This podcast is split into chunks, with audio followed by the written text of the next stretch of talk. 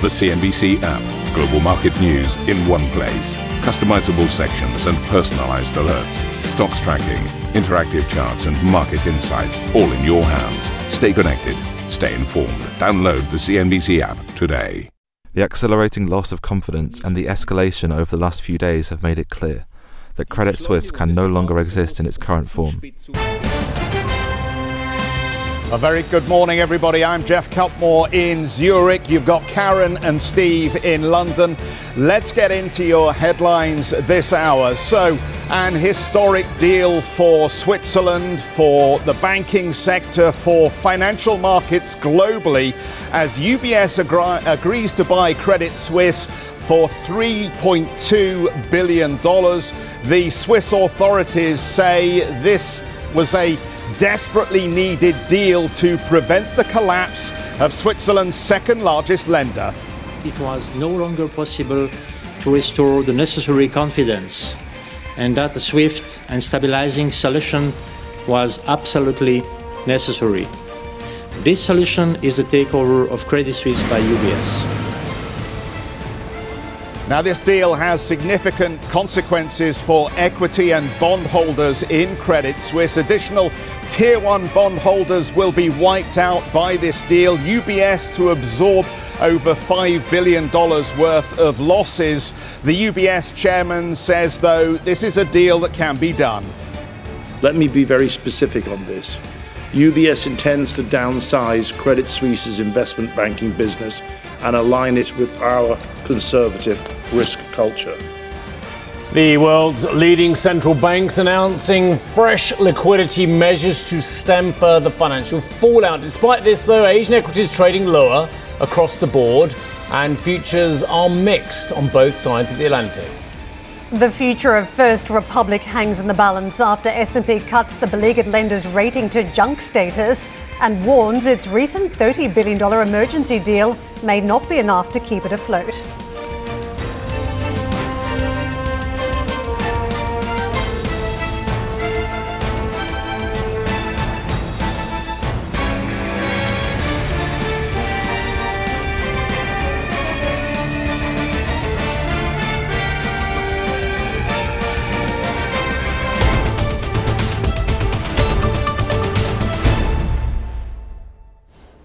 Morning, everybody. Good morning, Karen. Good morning. What a weekend. Another seismic weekend to match those that we spent so much time looking at 2008, 2009, 2010. So let's go through the details for you all. UBS has agreed to buy rival Credit Suisse for 3 billion Swissy.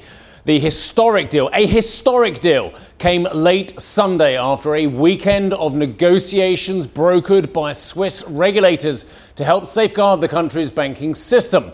As part of the all share deal, the Swiss National Bank has provided 100 billion francs of liquidity assurances to credit uh, to UBS. In addition to the Swiss government granting a 9 billion Swiss franc guarantee for potential loan losses. That's after UBS uh, would have lost about 5 billion themselves, if indeed that were to transpire. UBS's chairman said he would shrink Credit Suisse's investment business, banking business, to align it with UBS's conservative risk culture. Separately, the regulator, FINMA, said about 16 billion francs of Credit Suisse bonds will now become worthless. These are AT1. There's a lot of talk about these AT1 bonds and about the, what they are, the, uh, a form of CoCo as well, uh, and they will become worthless now.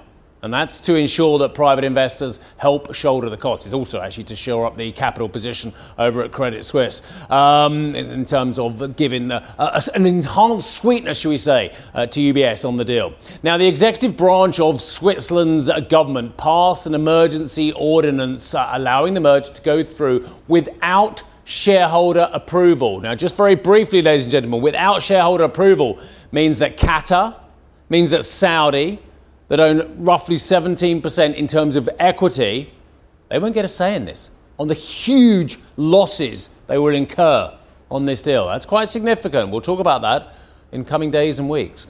Now, speaking about the deal Sunday night, the Swiss President Alain Berset uh, called it a necessity for financial stability. Également une This is a very far reaching announcement for private individuals and businesses that need this liquidity and access to the banking system. It's obviously one of great breadth for the stability of international finance. An uncontrolled collapse of Credit Suisse would lead to incalculable consequences for the country and the international financial system.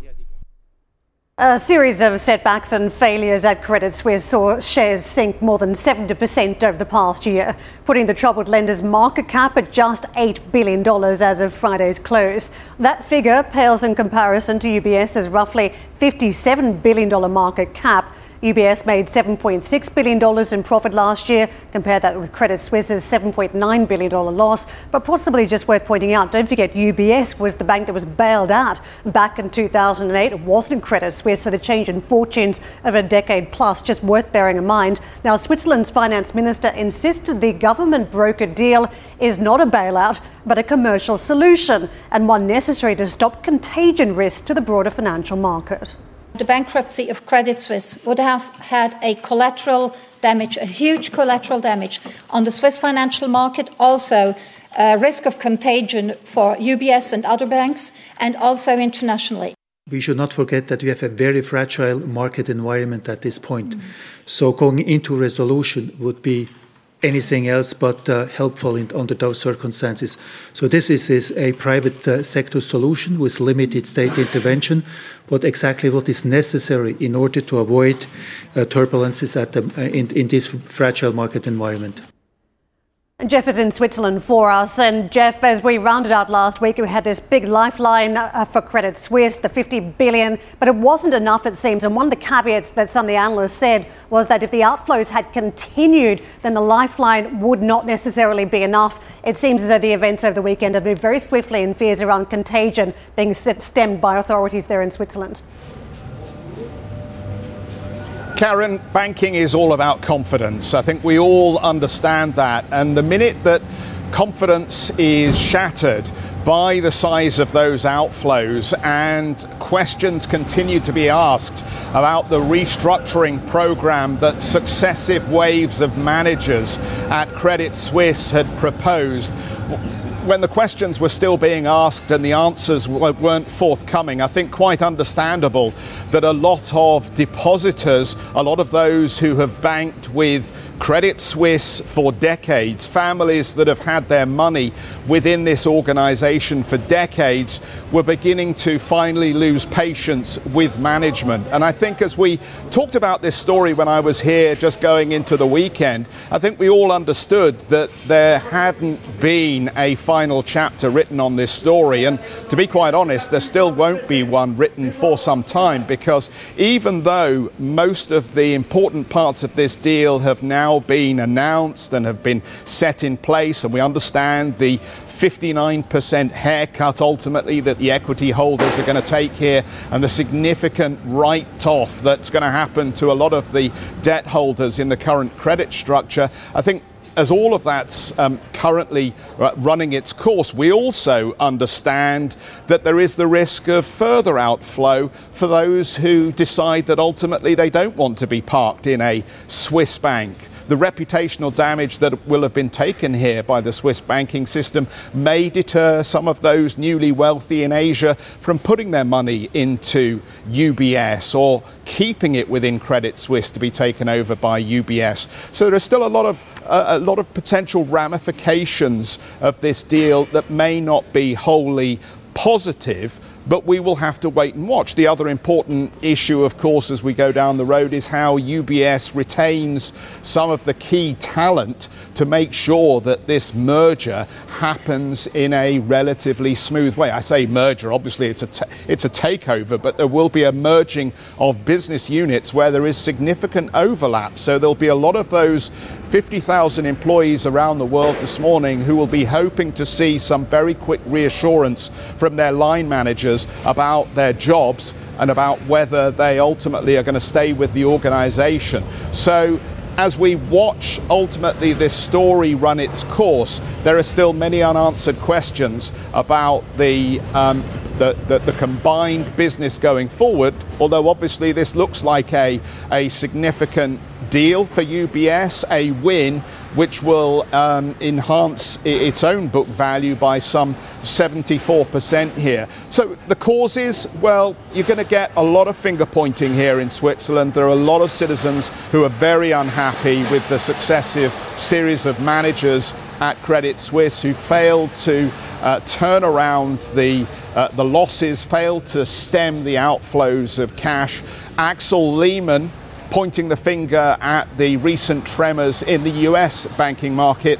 I think a lot of people understand it goes a lot deeper than that, but let's hear what the outgoing Credit Suisse chairman had to say.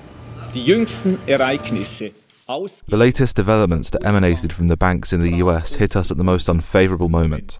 One time, like last year, we were able to overcome the deep market uncertainty, but not this second time. The accelerating loss of confidence and the escalation over the last few days have made it clear that Credit Suisse can no longer exist in its current form. We are happy to have found a solution, which I'm convinced will bring lasting stability and security for clients, staff, financial markets, and to Switzerland.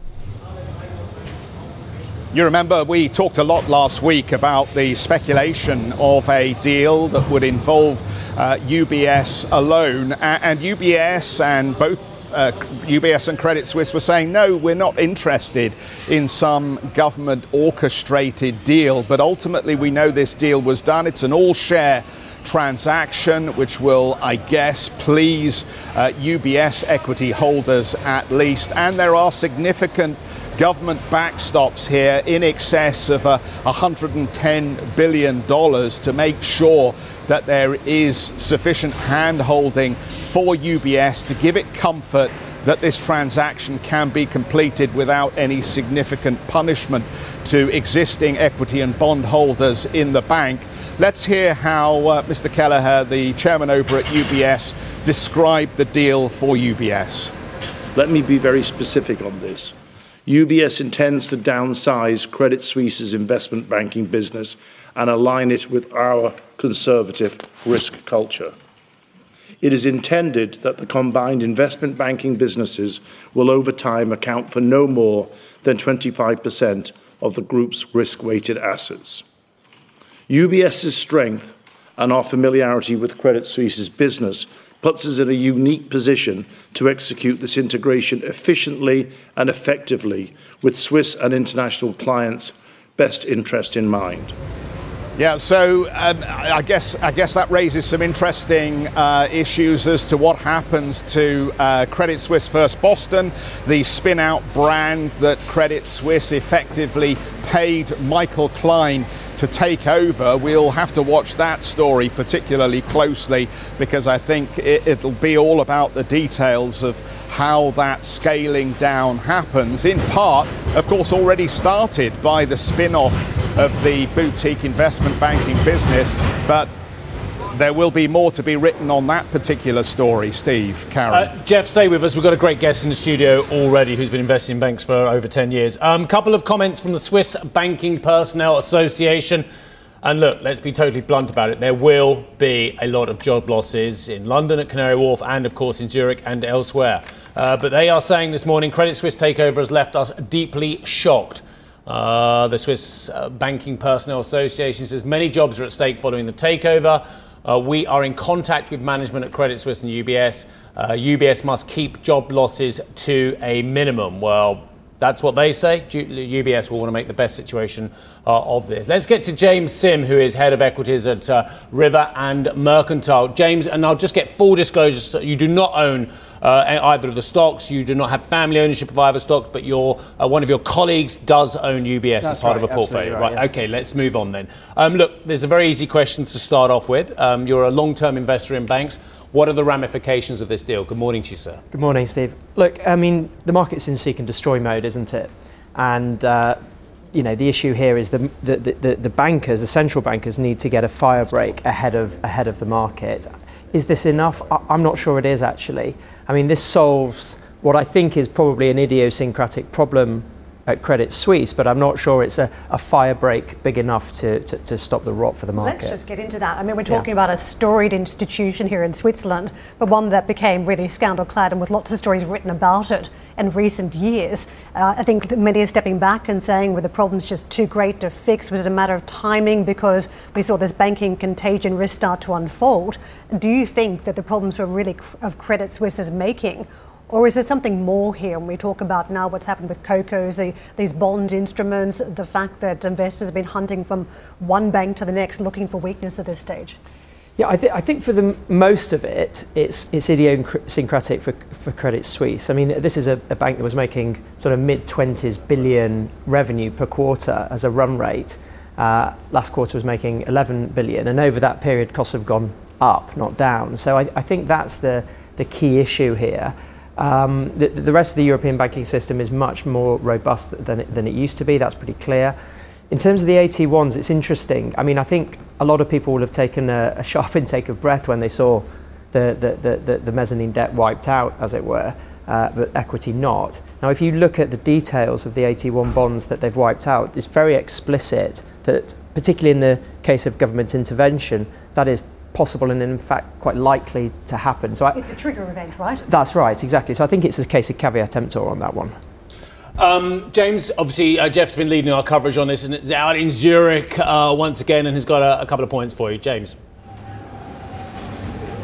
Yeah, good morning, James. Uh, ironically, I, I, want to sort of widen out the view here because I'm intrigued by the point that you're making, where you suggest perhaps this won't bring stability to the market in the way that the regulators would like. And let, us face it, they all rushed out in a coordinated fashion to say how much they welcomed this deal and how important it would be. But at the same time, we got this very interesting announcement overnight as well about swap agreements, which again suggests that perhaps there are some problems, some ripples emanating from the dollar market that imply that um, people are finding it difficult to get dollars to settle trade. The increase in interest rates is increasingly tightening up liquidity in the global economy.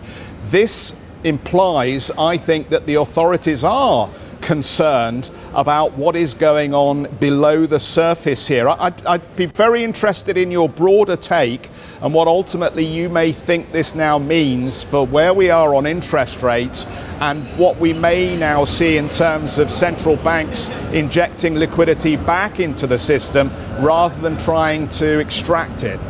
Yeah, I mean, look, the big picture from the Fed's point of view, isn't it, is that it, it, it's, it's pumped in around 700, uh, 700 trillion uh, over the uh, 700 billion, sorry, o- over recent months, and, and that's really started to come down with QT. I think incrementally this is pretty obviously going to slow that, and, and as you say, there has been incremental liquidity added back in. Um, inflation is coming down, uh, and it's coming down quite quickly. Uh, if you look at the lead indicators, that's pretty obvious. So I, I, I think this just adds to that, and, and, and we say, you know, we're somewhere at peak inflation, peak interest rate fears now, and, and that's probably ultimately what will, s- stop the rot. But I think this deal specifically probably isn't a big enough fire break to do that. Um, and that's all very fascinating as well. So it's not a big enough fire break to end systemic concerns or end individual bank concerns well. So uh, I'm not looking to um, sensationalize anything, but it is our job to ask you which other banks you feel are potentially at risk. And with that, I'll ask you what your positioning is as well. Yes, a bank I don't own uh, would be something like a Deutsche Bank. You know, a very Which com- made a lot of progress on its recovery uh, under Herr Dr. Christian Sewing, and yet and, and, yes, it's still got a very large derivatives book linked to the investment bank. And, and I think that's the issue here. It's, it's the uncertainty the market doesn't like. What I think isn't going to spread, where, where, where it will stop this time, because we have got much better resolution tools in Europe, where it will stop is with the wider banking system. So, as I say, it's, it's a seek and destroy mode from the market. It's picking off individual banks, but I, I don't think it becomes systemic in, in terms of encapsulating every single bank the simple retail banks, you know, they should be fine. It's a good description, isn't it? As we talk about CoCos too, I think Deutsche Bank was the story we first started talking about CoCos a lot in recent years. I want to ask you more about the UBS Credit Suisse deal now because effectively there were hurdles for so many years. I mean, this is not a story, a new story for us in terms of the consolidation. We've been talking about it for a long time. We know there are very motivated parties behind the scenes, but it was a deal that just couldn't get done. Mm. And we talk about what this means now. You've got this domestic concentration in Switzerland, one major global bank, about 30% of the domestic banking business now under the UBS Credit Suisse banner. Uh, internationally, you've got uh, a very large bank, um, 1.1 trillion in total assets for UBS, but uh, businesses stretching across the globe at a time when the American peers have really had the edge. So, what does it mean for this entity competing globally, but also in terms of the domestic concentration? Look, well, I listened to the conference call last last night, and the tone struck me. Um, it was a, a, very defensive tone initially from, from, the, uh, from, from, the management of, of, UBS. It's not a deal they wanted to do. They were quite explicit about that. But as you say, you know, all the, the presentation talking material was actually pointing quite positively. So I think, you know, in the short term, the market's not going to like this deal for UBS. It's not core to the strategy. But I think over the medium term, you're right that it does potentially give them an edge to compete globally with the, the Americans and, and really puts them in an unassailable position domestically. You know, they've really overtaken Raiffeisen uh, as, the, as the big domestic bank in, in Switzerland, and that puts them in a good spot. One more for you out of Zurich, Geoff. Yeah, James, um, to what extent does this give us then a precedent for understanding what any future wind down of a systemically important bank could look like? And I, I, I, point in particular to the use of emergency powers by the authorities to take this vote out of the hands of the shareholders. It, it, it, sends a very interesting message, I think, to equity owners around the world about what may happen in similar circumstances at other organisations. What do you make of it? I would say that it's been helpful the resolution tools that we've we've had in place. It has made it easier to do this deal. You know, as you, as we've pointed out, there's uh, about 15 billion of, of, of uh, additional equity provided by the wipeout of the AT1s. Uh, there's 30 billion in, in, in badwill, which is effectively equity that, that the UBS is getting. Plus, they're getting another 9 billion of, of guarantees. So there's a huge amount of uh, sort of value that UBS is buying for, for just 3 billion. Um, but it wasn't enough, was it? You know, for all the tools that we had in place, when it came to it, we weren't able to do a fundamental restructuring and resolution of a GCB, a globally systemic bank, uh, without involving uh, a private sector and using uh, central bank fudge factors. James, this is literally a five second answer. Are you buying or selling uh, bank shares this morning if you get an opportunity? I think if they're, if they're down significantly, I will start to nibble at something and possibly even UBS actually. Do you want to give our viewers a little idea of what you're nibbling at? Uh, I, or, I, that just actually think, spoil the trade for you? I, I, think that might be a, a little bit uh, close, but I, you know something like a, a UBS might might be interesting if, right. if the shares were down, Good you know, double digit or more. James Sym with us. Thank you very much for joining Thanks, us, guys. head of equities, River and Mercantile. And for more on the coverage uh, from the network of UBS and Credit Suisse and the deal that uh, has transpired, global banking sector turmoil, along with the impact on markets. There's plenty more online at cnbc.com. Uh, meanwhile, major central banks have announced a new effort to boost global cash flow and improve US dollar liquidity amongst the uh, ongoing banking sector turmoil. The Fed will now offer daily currency swaps via standing lines, expanding the current weekly options and operations, I beg your pardon, uh, in coordinations with the, uh, we've got a lot of acronyms here uh, ECB, BOE, SNB, BOJ, BOC, that's last is the Bank of Canada. Uh, the daily swaps will begin today and last through the end of April, allowing central banks to offer seven day dollar loans to banks. I have a big question about this and whether um, banks will be more generous or less generous on the back of this, but that's a bigger question and uh, we need to get to the markets. S&P cut its rating for First Republic Bank deeper into junk territory on Sunday, saying the bank's recent $30 billion cash infusion will not solve its liquidity problems.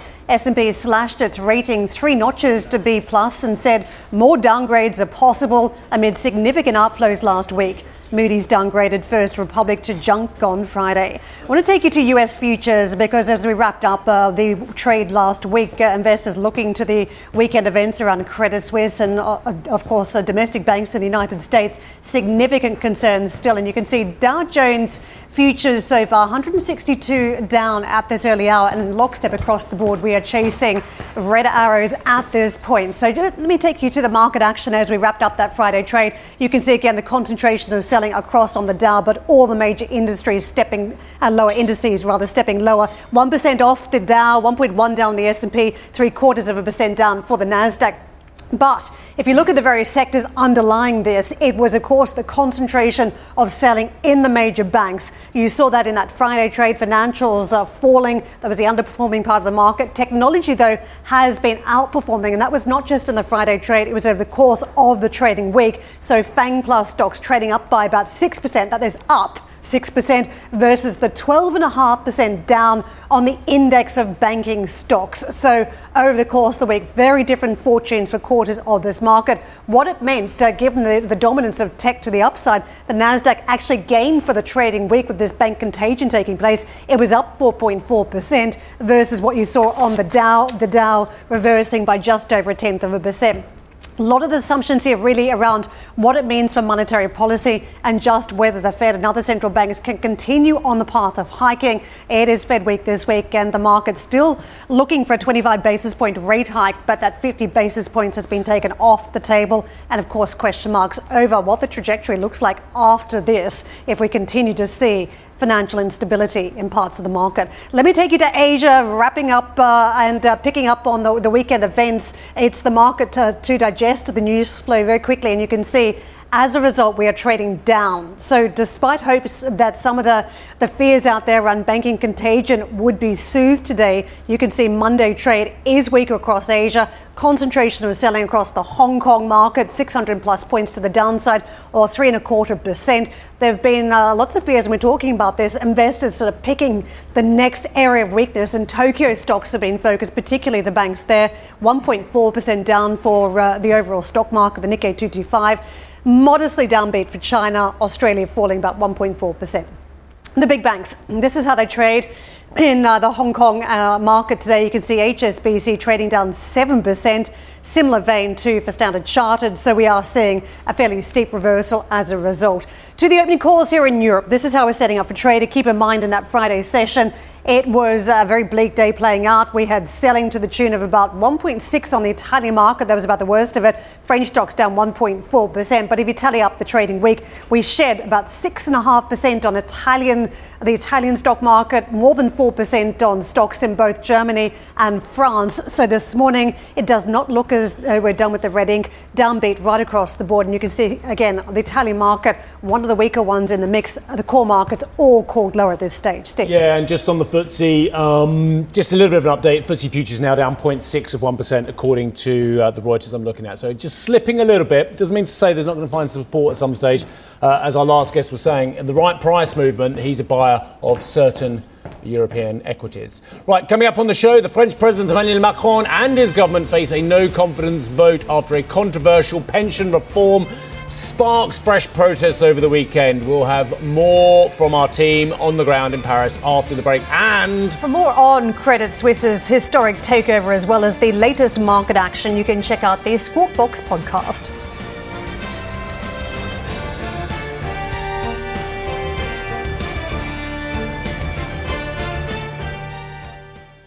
Ambition to me is about doing better. I think ambition creates a pathway. The best advice I can give someone starting off a career is don't have a career, have lots of careers, try loads of different things. Talk to people and put your ambition out there. I don't feel that I've hit peak ambition because it's a learning journey. CNBC is where ambition meets opportunity. What does living ambitiously mean to you? Hear it from our CNBC anchors, reporters, and global business leaders on CNBC.com.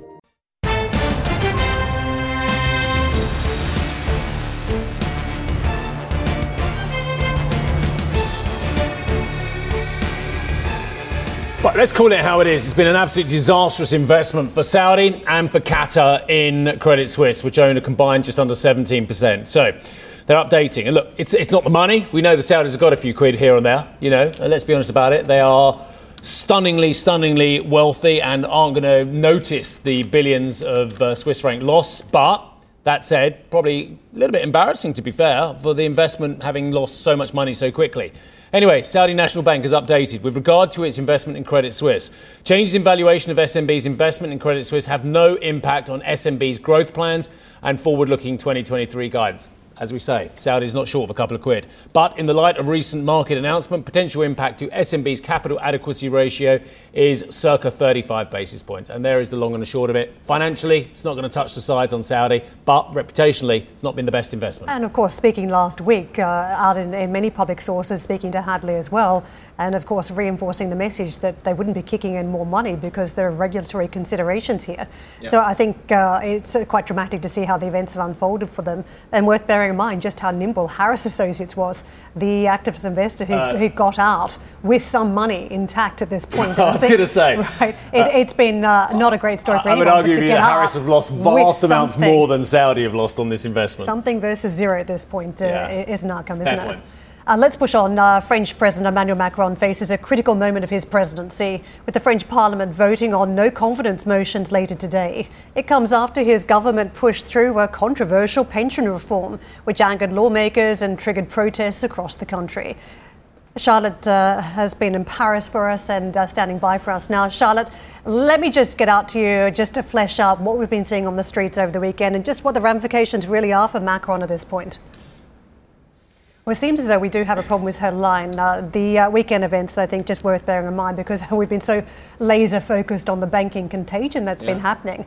But stability in main economies has been the backdrop of something we've spoken about for many, many years here in Europe. And to see more uh, protests of this nature, where It's a lot of people across the population are very much against what is a real small tweak to the pension level, well, the age. Not, not to the French people No, um, but- but who think that they have, I, and I dare I say it, and again, I love France, I love the French people, I've worked with them many years, but the fact that the French think they've got some exceptionalism that the rest of the Western world can't have, i.e., you can retire at 62, but we have to retire in our late 60s to our early 70s, it's bonkers. The, the French state can't afford it, the public sector can't afford it over longer term, the demographic trends are awful for all of us if we're not going to be working longer as well. I, I'm sorry, I, I, I have empathised for people who've worked their entire working life. I've worked for 35 years solid, but it doesn't stop the fact that my pension's uh, going to be later. Yeah, but what we're talking about here is not a move towards late 60s or 70 by legislation. to 64. 64 moving by just two years.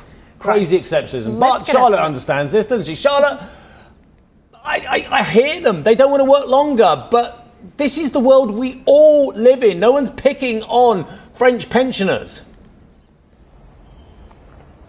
Well, look, just to put things in perspective, that's the minimum age of, of retirement. So that's the age from the, the age that you can start going into retirement. That would be moving from 62 to 64. A lot of people don't retire at 62. They actually carry on because you have to get a certain amount of trimesters they need to work to complete in order to get your pension. But certainly they want to raise that minimum age that you can go into retirement. Of course, what the government announced last week, uh, and with that bypassing, uh, by, by, bypassing a, a vote in the National Assembly because they knew they just didn't have enough votes uh, since losing the, the absolute majority uh, in the chamber. So uh, it looks like the discontent, if not the outrage, has continued over the weekend. You've seen the pictures. Protests and strikes have continued to carry on. So now today there is vote of no confidence in the National Assembly. Look, there's been 14 votes like this uh, against the Prime Minister Elisabeth Borne so far. So uh, more than any Prime Minister before. But this one is important because this one is the first one that looked like it could have a chance to go through. A very small chance,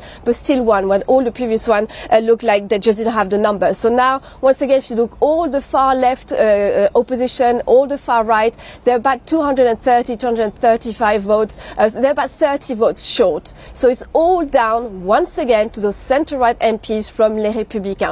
Uh, it would mean that about half of them vote in favour of the vote of no confidence for this motion to pass. Um, mathematically, it looks unlikely. The head of the party said he doesn't want to add chaos to the chaos. He doesn't want to support uh, this vote. But it's very difficult to know whether his MPs will follow. And they're under a lot of pressure. A lot of their officers in their different uh, circumstances across the country have been um, damaged and attacked by some people. Uh, they're under pressure. And a lot of them, again, they were the ones that were supposed to support the pension reform reform has historically a party that, su- that supports one, and they didn't vote for it in the National Assembly. They just didn't want to vote for it. So it's, un- it's, it's still a bit of an unknown on whether they will vote against uh, the, the Prime Minister this time around or not. So what happens now? All the motion passes, and that means the government falls. The Prime Minister has to go with her government, and Emmanuel Macron has to name a new government. Or it fails, and that means the government stays in place and the pension reform uh, becomes law.